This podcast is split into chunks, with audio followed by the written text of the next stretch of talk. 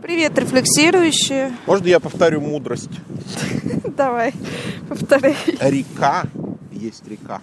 Ой, я никогда не забуду, как один человек сказал, я уже не помню на что, но это было в духе из серии «Почему у нас коммуникация невозможна?» Он сказал, Лера, ты река. Вот. Я долго расшифровывала это послание. Я тебе даю ключ к этой идее. Река давай. Есть река. Да. Я вспомнил шутку из фильма «Дом Гуччи» по этому поводу. По поводу реки ты, по-моему, тоже на нее среагировала. Ну, я-то всегда на слово «река» реагирую. Там один персонаж говорит, я река, а другой говорит, поставьте кто-нибудь дамбу. А, да. Заткните фонтаны из этой серии. Прикольно было. Да, хорошая шутка. Все, подкаст окончен. Сегодня минимализм. Сегодня на улице холодно. Что-то я думаю, что подкаст будет короче, чем обычно. Но это не точно. Да уж. Кто знает, как оно пойдет. Да. А то ведь мы и в такси умеем записывать. Один раз было. Ой, да, и мы встретились, Юра, после своих дел. Точнее, у нас сегодня была двойная встреча. Было дофига всяких дел вообще. Да, мы сначала с Юрой встретились, обсудили мой диссер, потом Юра пошел обсуждать лекцию свою завтрашнюю с другом, с Ильей Селезневым, которого вы тоже могли слышать. А сейчас мы опять встретились для того, чтобы записать подкаст. Вот так и живем. Юра, как раз пока мы шли, в каждый в свое кафе, некорректно сказать, ладно. Вот именно об этом будет завтрашняя лекция. Да, кстати. Собственности. Корректно вы могли слышать диспут уже подкаст в поезде по дороге. Но завтрашний будет совсем о другом. Да, завтра будет тоже диспут о собственности, но уже... Другое я даже могу потом выложить тоже в Телеграм, послушать. Что, по погоде опять? Вернемся к разговору о погоде. Да не, я хотела сказать, что мне понравилось, когда мы шли. И я Юре говорю, представляешь, я не могу помыслить, но то, как живут многие люди, которые там страдают, которые... не знаю, в общем, как-то странно у них организована жизнь с моей точки зрения, и которые отчуждены от работы. Видишь, как ты интересно говоришь. Слова сорняки, они ведь о многом говорят. Что? Ты говоришь, люди, которые там страдают. То есть ты говоришь там, чтобы от них себя отгородить. Они там, ты здесь. Я и... Понимаю. Это я... Собственно, я к этому и клоню, что... Собственно? Я к этому и клоню, что я чувствую все больше и больше... иногда, может быть, не всегда это, но, по крайней мере, когда я об этом задумываюсь, я это чувствую, что есть какая-то большая разница между тем образом жизни, который веду я, и тем, который я наблюдаю. Юра сегодня будет смеяться над шутками. Над своими, да. Я тебе, кстати, пришлю в ТикТоке видосик смех, типичный смех. И там вот это похрюкивание, потом погавкивание и так далее. И я ощущаю вот эту разницу. Иногда она меня потрясает, честно говоря. Когда человек описывает там, как он, по сути, большую часть времени страдает. И Юра как-то классно это сформулировал. Он говорит, Лера, ты жалуешься на то, что у тебя иногда что-то не получается, а у людей всегда что-то...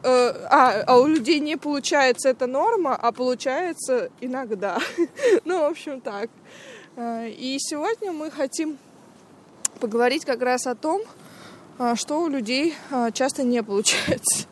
А не получается у них Та-да-да-дам! Диалог. Вести с другими людьми. И я думаю, что в последнее время, судя по тем запросам на философских консультациях, которые я слышу, люди сами начинают это все больше и больше ощущать. Ну, может быть, конечно, это некая деформация еще от того, что они читают мои сторки, и вдруг они задумались вообще о том, что такое диалог и так далее, и начинают обращать внимание на то, что у них в коммуникации происходят какие-то сбои, но я думаю... Вот, смотри, я тебе сразу кейс предлагаю. Давай. А сейчас женщина обозвала свою собаку бессовестной. А, я не слышала. Как ты думаешь, это было объективное или субъективное высказывание? Ну, субъективное. Субъективное, потому что бессовестность собаки выражалась, якобы бессовестность, в том, что она зашла в кусты. Но не думаю, что захождение или не захождение кого бы то ни было в кусты может служить признаком наличия или отсутствия совести. То есть, говоря по-простому, это нерелевантный аргумент. Вот.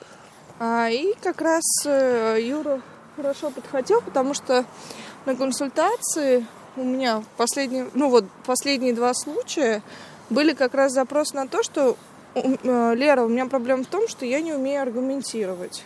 То есть два разных человека заметили за собой, что у них не хватает аргументов, и поэтому часто их позиция в коммуникации, либо слабая, либо, и как они объясняют, кто-то меня там условно задавливает, то есть своим авторитетным мнением или какими-то аргументами, а я ничего в ответ сказать не могу. И, соответственно, коммуникация не складывается.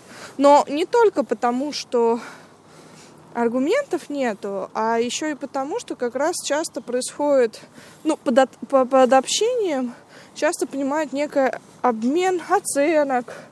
Например, как сегодня приводился пример, вышли из кинотеатра, и люди говорят, мне нравится, например, сходили на Дом Гуччи, мне нравится, как играет Леди Гага, а мне не нравится, вот и поговорили.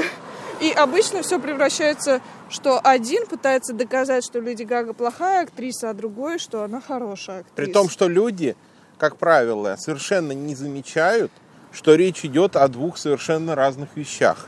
Нравится и не нравится, и хороший и плохой. Это абсолютно разные вещи. Потому что могут нравиться плохие вещи и не нравятся хорошие. Угу. Потому что нравится — это субъективная оценка, а хороший — это объективная оценка. Как мы хотим того или не хотим, по форме объективная. Потому что когда мы говорим «хорошая актриса», то у нас есть объект, которому мы приписываем определенное свойство. А когда я говорю «мне нравится», у нас есть субъект, которому мы приписываем определенные свойства. Это очень простой критерий. О чем вы говорите? О субъекте или об объекте? Если вы говорите о субъекте, то есть о себе, то высказывания о себе вообще, как правило, почти не допускают никакой аргументации. Например, я говорю «мне нравится мороженое». Ты мне говоришь «докажи». Как я тебе докажу, что оно мне нравится?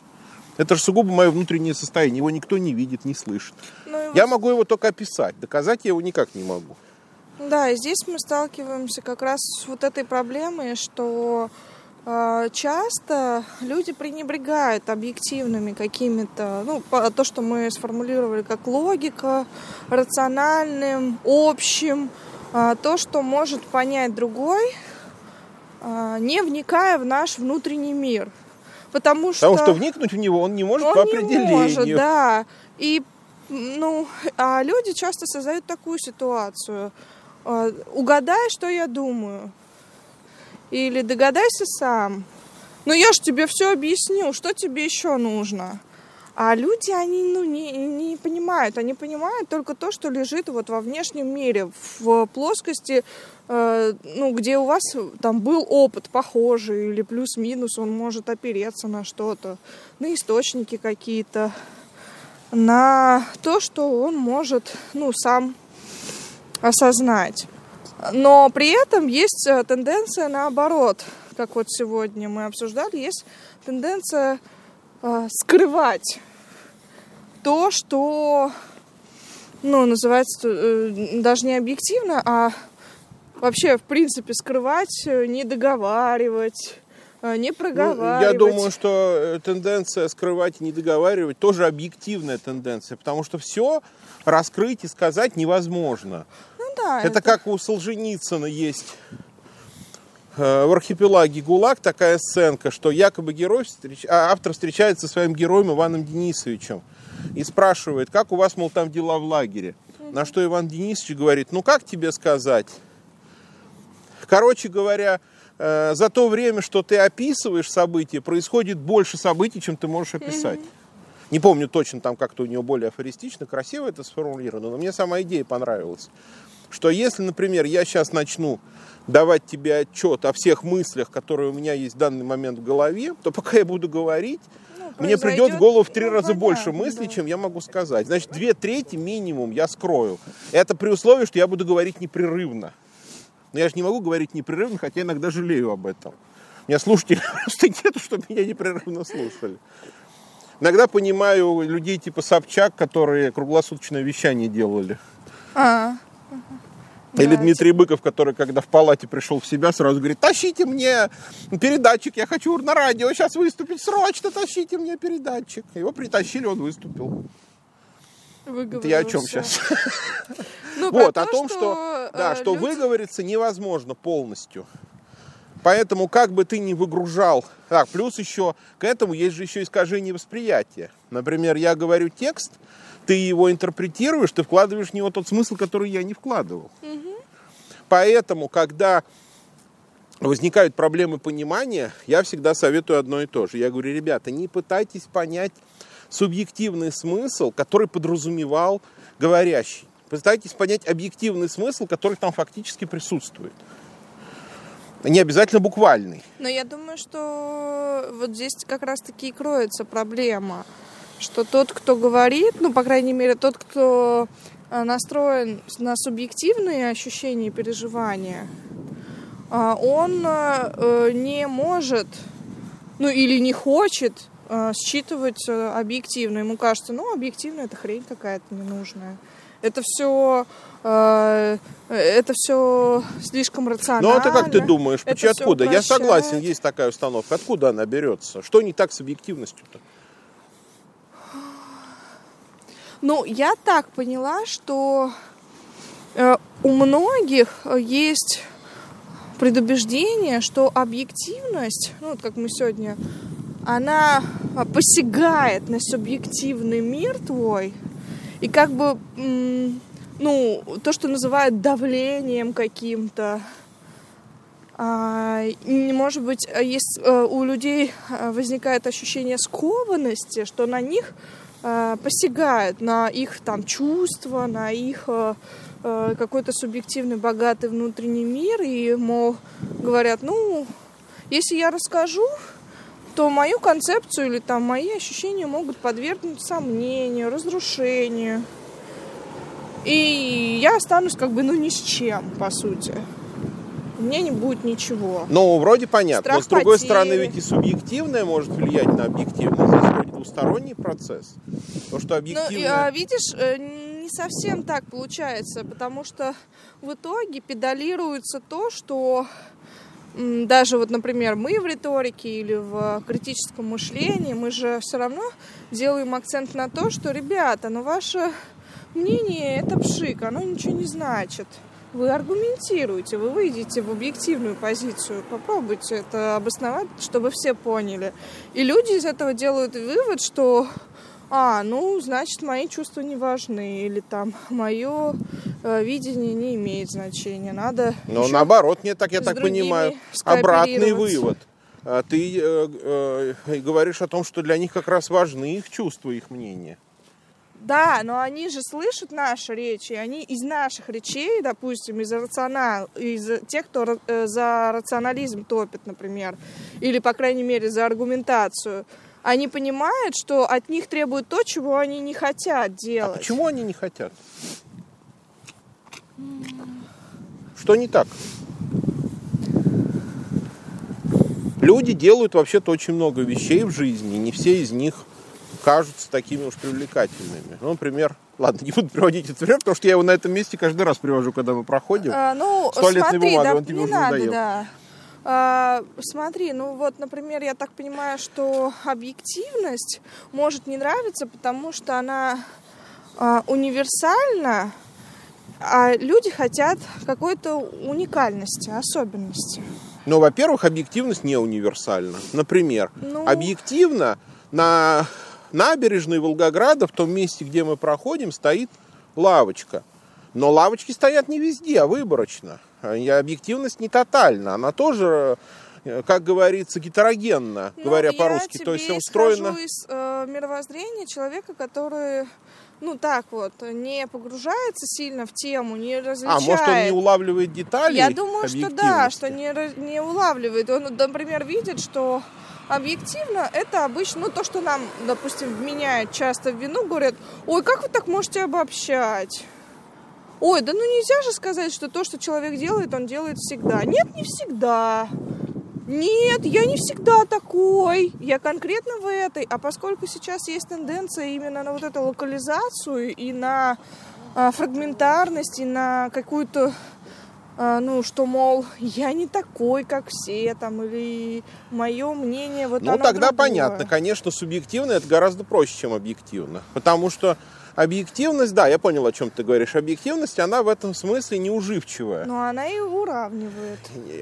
Тут фокус в том, что она уравнивает тех, кто хочет быть разными. А тех, кто хочет быть одинаковыми, она различает. Это как тот персонаж, помнишь, про которого ты рассказывала? Понимаю, да. Который, когда ему говорят, все еретики одинаковые, говорит, посмотрите внимательнее, у них совершенно разные взгляды. Да. А когда ему говорят, каждый еретик еретичен по-своему, он говорит, да как же, посмотрите, вот у этих похожие такие, у этих похожие такие. Вот это и есть объективность, я думаю. В лице этого персонажа она представлена.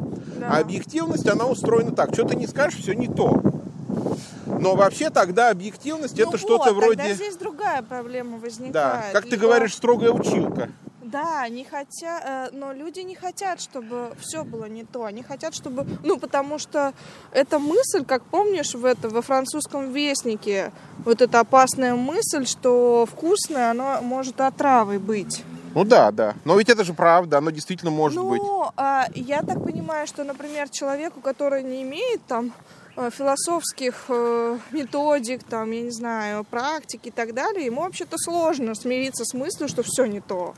Или, как говорит Бренифье, неправильно все. Это очень тяжело.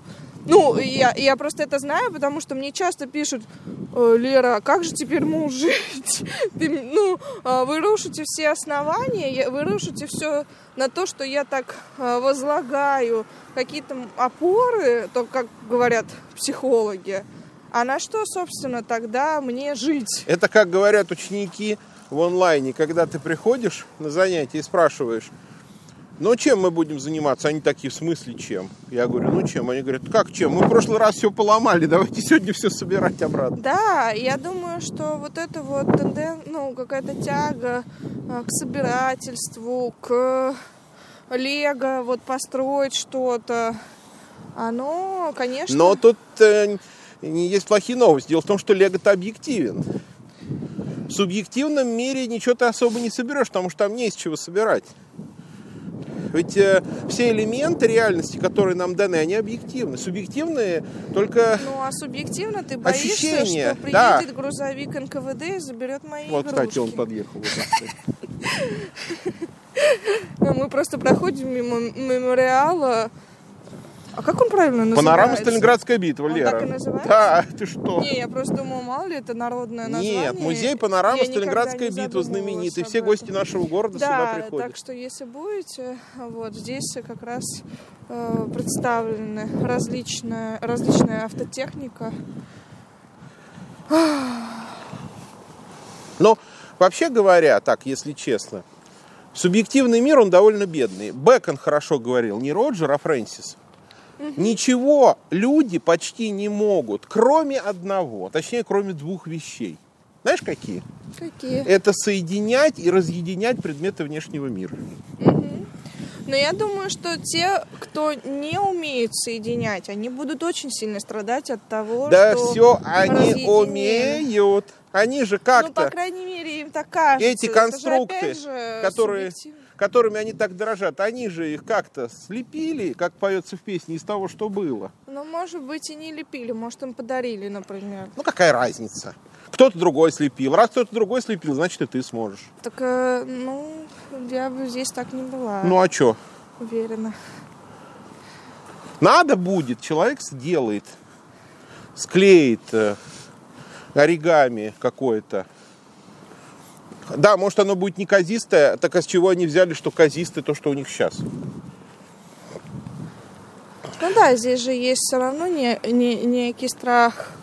Опять же, это же нечто иррациональное, когда ты думаешь, что ой, а я не смогу, просто как это, лучше не будет, не-не-не-не, оставьте мне хоть эту плохонькую конструкцию, она-то работает, я-то знаю, что она работает. Но мир устроен очень гуманно, никто другому сломать его представление не может. Я могу тебе сколько угодно внушать, что ты не права, и опровергать это миллионом аргументов. Если ты уже решила, что ты права, то ничего не получится, поверь мне.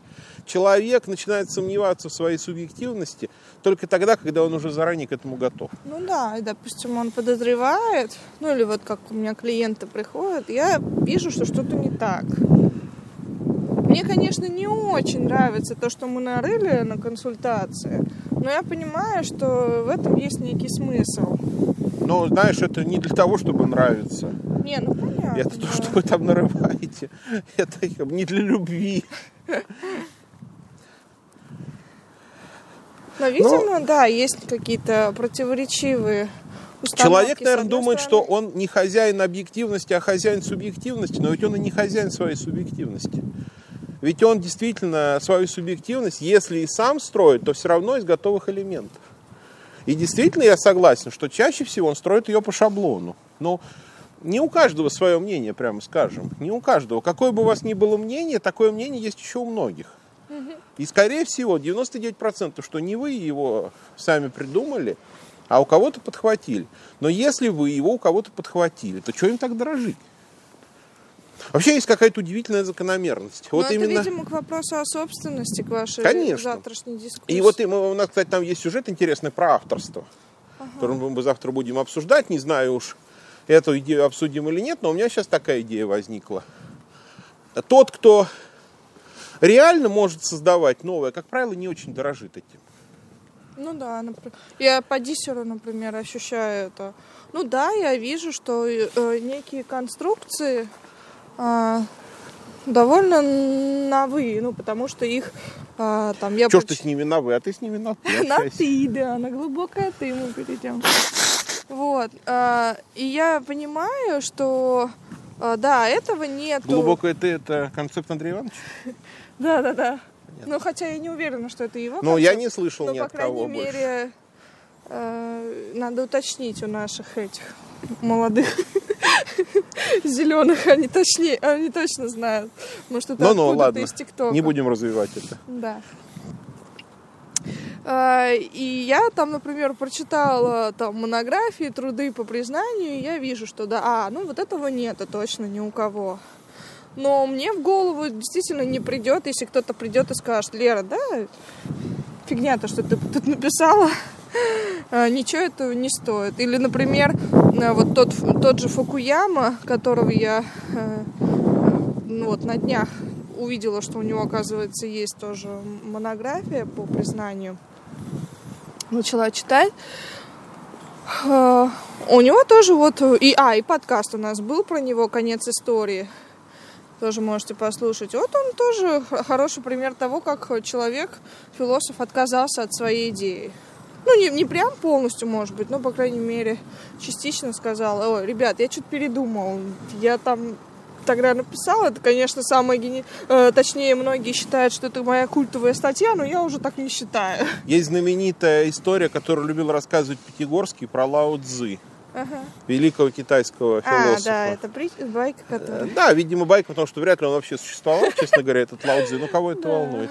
Короче, Лао Цзы остановился где-то на заставе переночевать, и потом утром начальник этой заставы обнаруживает, что он забыл свои рукописи. Ну, найти его невозможно, он уже уехал, а в Древнем Китае не было интернета, не было телефона. В общем, никак не свяжешься ты с человеком, если он проезжал и уехал. И проходит много лет, Лао Цзы опять едет через эту заставу, и тот его узнал, начальник, и говорит: это же вы, Лао Цзы? Он говорит: ну, слушайте, я же теперь ваш почитатель. Вы в тот раз забыли у меня свои заметки, я это все прочитал, выучил наизусть.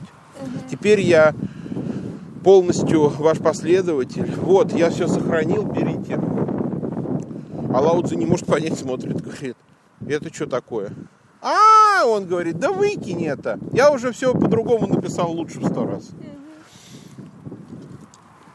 Да, наверное, это сложно. А или про Хлебникова, знаешь, вот это вот, что он свои рукописи в наволочке держал в наволочке. А, ну я читала. И да, это иногда он терял эту наволочку. Ну, вообще... это как юродивый, как бомж немножечко жил и выглядел. И про него рассказывают классную историю, когда его приглашали на поэтические вечера, да, и он начинал читать стихи.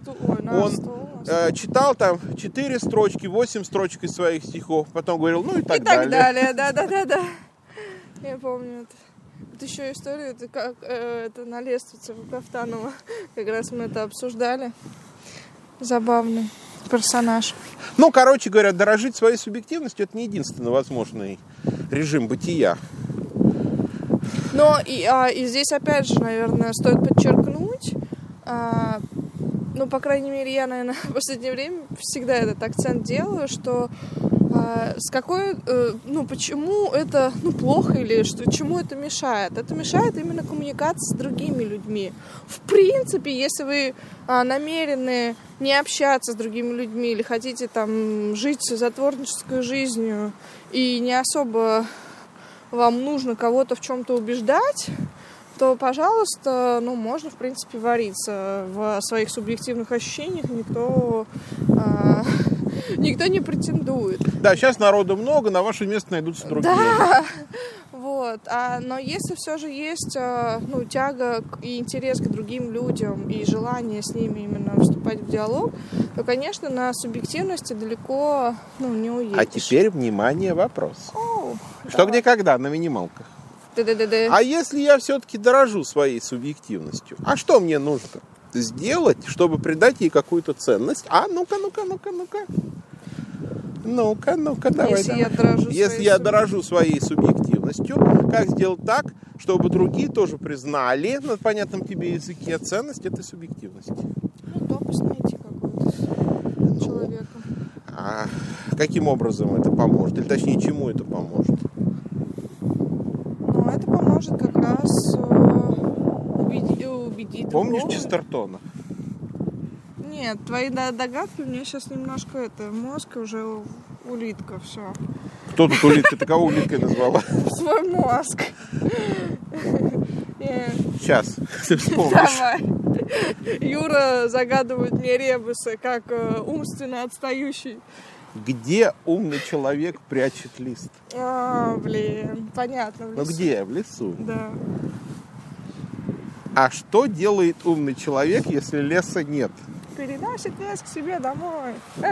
Что такое говоришь? Нет там такой идеи. Давай, вторая попытка. Он строит деревья, сажает деревья, чтобы там... Он сажает лес, чтобы спрятать лист. Да. Теперь, внимание, следующий вопрос. Если субъективное лишено ценности, а объективное наделено ценностью, что делает человек, чтобы придать ценность субъективному? Делает его объективным. Бинго! Ха-ха-ха! Он объективирует свою субъективность. Он превращает ее... Я выиграла. В лекции. Можно мне медальку? Сейчас. Умницы и умники. Сейчас.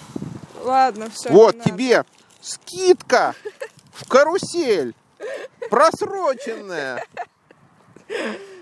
Нету, как все, что я заслужила в советском фильме «Афоня», когда герой приходит пьяный домой. Жена начинает его ругать, а он говорит: а я тебе духи купил. Красная Москва. Начинает искать. Говорит: нету. Вот и все. А что было в черном ящике? А нихть. Ну, правда. Смотрите, это же очень хороший лайфхак. Вы объективируете свою субъективность. Не подчеркивайте, что она субъективна, потому что субъективность имеет дурную репутацию. Чужая, своя всегда имеет хорошую репутацию. Да, ну да. Мое субъективное мнение, оно всегда правильное. А чужое субъективное мнение, кого оно вообще интересует? Всегда же говорят, допустим, это всего лишь ваше субъективное мнение, имею в виду хрень какая-то, да. Правда? А когда говорят, это мое субъективное мнение, имеет в виду что? Да, ого-го, да.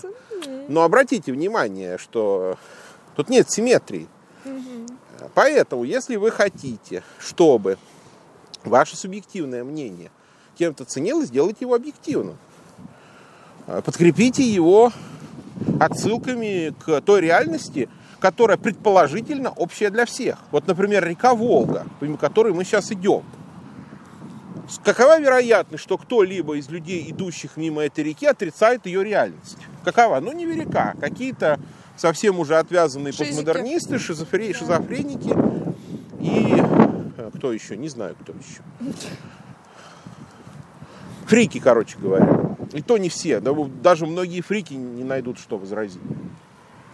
И ведь таких вещей очень много вокруг. Реальность и объективность которых практически, в общем, что мешает свою субъективность строить на этом? Я не вижу никаких препятствий, честно говоря.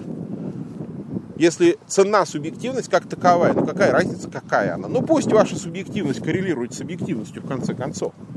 Вы получите плюшки. Объективные, не субъективные. Да, видите, признание других людей. Знаете, это тоже в юмористической передаче «Шесть кадров» был такой маленький ролик. Человек подходит к художнику на улице, и художник начинает его рисовать. И показывает ему какую-то мазню, и говорит, с вас 1000 рублей. Тот говорит, это что вы нарисовали? Художник говорит, ну вы понимаете, это я вас вот так вижу, в этом космическом хаосе и бренном мире. Тот вынимает из... кармана бумажку от конфет, дает ему. Тут спрашивает, что это?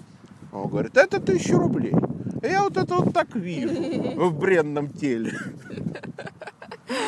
Ну да, это хорошая иллюстрация. Оно так и происходит. Если люди не настроены, сонастроятся друг с другом. Сонастроиться — это не от слова сон. А жаль. Но люди и так, в принципе... Сонастроиться, это соннастроиться, это солдаты. Когда... Соннастройки. Соннастройки, это в обеденный перерыв. Или солдаты утром сонные строятся. Да. По-моему, уровень юмора падает. Ну, сорян, мы не обещали. Нет, кстати, что плюс вечер будет томным. Плюс в том, что мы вообще ничего не обещали. Ну да. И мы ничего не обещаем, и свои обещания всегда выполняем. Поэтому я забыла, что... То, что ты хотел, это субъективно. И это ничего не значит. Ха-ха-ха. А теперь... Сейчас заплачу. Вот, заплачешь, будет объективно. Но я не дорожу своей субъективностью, поэтому я могу легко ее вот выкинуть вот прям вот в эту мусорку, мимо которой мы проходим, или вот в эту, или вот, видишь, там еще одна мусорка. Я могу вообще выкинуть, знаешь, всю свою субъективность, каждую урну. Мусорок бросить. Хватит для субъективности всех жителей нашего города. Ну нет, я думаю, что у многих все-таки побольше будет. А знаешь, даже если ее много, если ее даже много, она все равно не имеет ни объема, ни формы. Интересно, есть уборщики субъективности? Нет, да ее не нужно убирать. Это как говорил кто-то, по-моему, Горький или кто-то про Розанова, про писателя Розанова, что он как медуза. В воде красивый, а вытащишь — какая-то дрянь. Так и субъективность. Субъективность мерцает и переливается только когда она внутри. А когда она появляется наружу, она исчезает. Да, это, кстати, эффект хорошо виден, когда люди писать начинают. Вот если вы писали когда-то сочинения или сторки, или еще что-то, блоги, и многие думают, ну у меня внутри вот все так вот гениально, так красиво. Я начинаю писать, и как будто это школьник какой-то, первоклассник пишет. Банально, скучно, неинтересно. И в этом смысле действительно объективность, ну, может быть, если говорить о плюсах объективности, то у меня есть хороший аргумент. В чем она, ну, хороша для речи или для коммуникации, что она расширяет ваш опыт. Ну, то есть вы подключаетесь к тому самому макромасштабу или к чему-то большему, чем вы сами. А всегда интереснее, ну, человек в неком, ну, величии, что ли, я не знаю, или в каком-то объеме, когда ты слушаешь человека и понимаешь, о, за его речью, несмотря на то, что она может довольно просто звучать, что-то стоит. Еще что-то, еще какие-то смыслы. И это, ну, это захватывает. У меня есть аргумент для людей эстетически настроенных. О, давай. Красивой бывает только объективность. Не бывает красивой мысли или красивого чувства. Красиво бывает картина, поэма, памятник. Потому что красота – это то, что схватывается органами чувств. А органами чувств мы можем схватывать только то, что объективно существует. А? Каково? Ага, все. Все? И закрываем тему? И тут все попали, да. Холодно, вставайте, ребята. Земля холодная. Чего вы пали? Это же не площадь павших борцов, где все пали. Здесь... А вдруг? А, здесь памятник Рокоссовскому, видимо, в этом все дело. Да, ну, получается, что мы как-то за объективность топим. Собственно, чего и следовало ожидать, потому что все же за субъективность сейчас. Значит, мы, получается, за объективность. Это как байка про Бродского и Евтушенко. Слыхали, что Евтушенко выступил против колхозов? Бродский говорит, если Евтушенко против колхозов, то я за. Но, правда, может быть... Если тенденция будет обратная, мы расскажем о плюсах субъективности, но сейчас это не выгодно. Хоть сейчас. Ну давайте, для заманухи. Для симметрии. Чтобы показать, что мы умеем. Какие плюсы субъективности? Давай, один плюс с тебя, один с меня.